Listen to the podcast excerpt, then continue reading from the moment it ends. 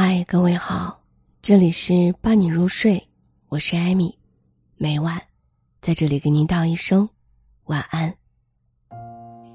今天要跟你聊些什么呢？前两天有听友问艾米说，人有没有临界点？每个人都有自己的情绪的临界点吧，愤怒、委屈、无助，以及各种快要爆发的瞬间。但如何应对脾气，往往最能看出一个人的格局。有听众问我，做一个顶级温柔的人行吗？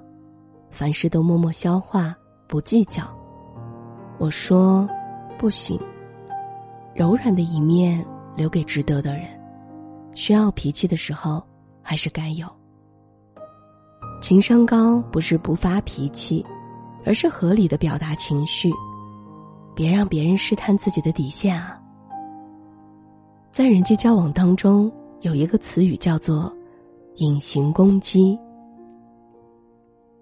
隐形攻击是指关系中弱势的一方通过拖延、躲避、故意激怒、暗中报复等非直接方式，向强势的一方表达因地位不平等而累积的愤怒。比起直接攻击来说，这种隐形攻击更伤人的。被你说了两句的舍友，当面没发作，背地里却把你晒的衣服扔在了地上。拒绝帮同事代购，他当面没有说有什么关系，但回来发现其他同事都在远离你。不小心蹭到邻居家的车，对方拒绝了赔偿，第二周发现自己家门口多了很多垃圾。有格局的人，往往都会合理表达自己的情绪，不会憋着使坏。该和解的时候和解，该讨论的时候讨论。选择一个人交往，建议你找一个有脾气的人。他懂得袒露他的原则，你也可以维护你的底线啊。西班牙有一部电影女主不善于表达自己，她活成了别人眼里的好人。但她并不开心，还很憋屈。男友好高骛远，不愿意好好工作，游手好闲。邻居噪音扰民，还经常把他堵在小区里。老板不管不顾，让其他同事把工作丢给他一个人。他委屈难过，却忍受下来，没有表达任何的情绪。女主的做法，多像试图让所有人开心的我们啊。微信秒回，过分在意他人的看法，不敢表达，忍受指责。一次次的忍让，让其他人得寸进尺，让女主自己备受煎熬。她终于忍无可忍，做了一次对自己的叛变。她回怼领导，怒斥男友。原来她以为做完这一切他会很难受，可结果是领导对她更为尊重。男友也不敢轻视她了。人性里最耐人寻味的一点就是，当我们凶狠的对待这个世界的时候，这个世界突然变得温文尔雅了。中午聊天儿，苏苏说起一个大学室友，他曾经因为突然有事取消了和室友约的电影儿，他道了歉，室友没说什么，这事儿就这么过去了。但后来一段时间里。这个室友总是迟到几分钟，吃饭也姗姗来迟。苏苏忍不住问他：“哎，你为什么每次都不早点出门啊？”室友没有好气的回答说：“你还记得你放我鸽子的事儿吗？”明明可以讨论解决的问题，偏偏要用隐形攻击来处理。有时候，适时适度的发脾气，不是要恶化彼此的关系，而是为了能够进一步的沟通，以达到真正的。相互的理解。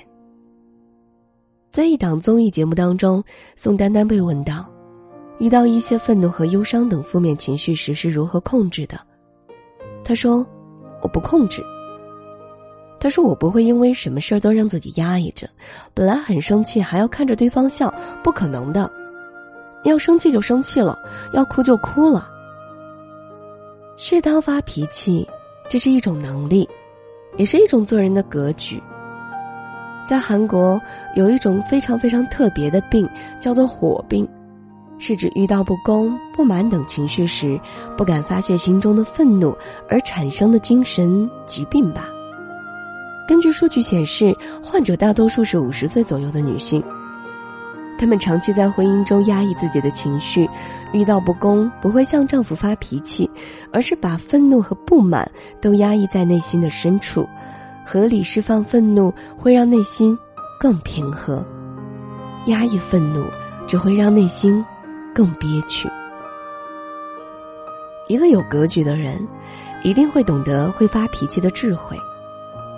一个叫欧维的男人决定去死中，男主角是一个很有脾气的人，看到别人的脚踏车没停对地方，他会生气的斥责对方。如果有人扔垃圾没有按规定分类，他会把人家吼一顿。邻居都认为他是一个极不好相处的人，其实他只是在面对这些无规则之事时，在坚守着自己的原则和底线。他看上去不近人情，私下里却是一个温柔的人。他帮助孕妇去学车，帮助照看邻居的孩子，收留被赶出家门的男孩儿。他常常带着一束花去看望亡妻。对待他人的方式，只是一种自我保护啊。强硬的外表下，是有一颗有温度的心，看似是抱怨，其实是深情。人与人之间的交往，难免也会有摩擦、嫌隙。和善是件好事，但不要给足别人伤害自己的空间。你对一个人表达情绪的时候，也是彼此看到真诚一面的时候。失望是越攒越多的，委屈是越憋越苦的。适时的发脾气，把问题摆在眼前，才能有机会解决啊！直面它，修复它，这才是深层次关系的真正开始。希望从今天开始，你更懂得表达自己的情绪。好的关系，不是没有脾气，而是说完真心话，还能在一起。这里是伴你入睡，我是艾米，每晚在这里给您道一声晚安。